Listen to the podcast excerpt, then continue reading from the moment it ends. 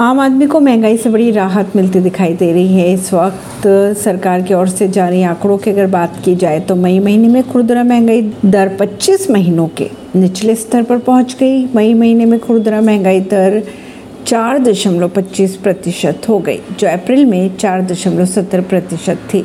एक हज़ार एक सौ चौदह शहरी और एक हज़ार एक सौ इक्यासी ग्रामीण बाजारों से जुटाया गया डेटा। सरकार की ओर से खुदरा महँगाई के आंकड़े शहरों और ग्रामीण बाजारों से जुटाए गए डेटा के आधार पर जारी किए गए। खाद्य पदार्थों और ईंधन की अगर बात की जाए तो कीमतों में नरमी से महँगाई में राहत दिखाई दी।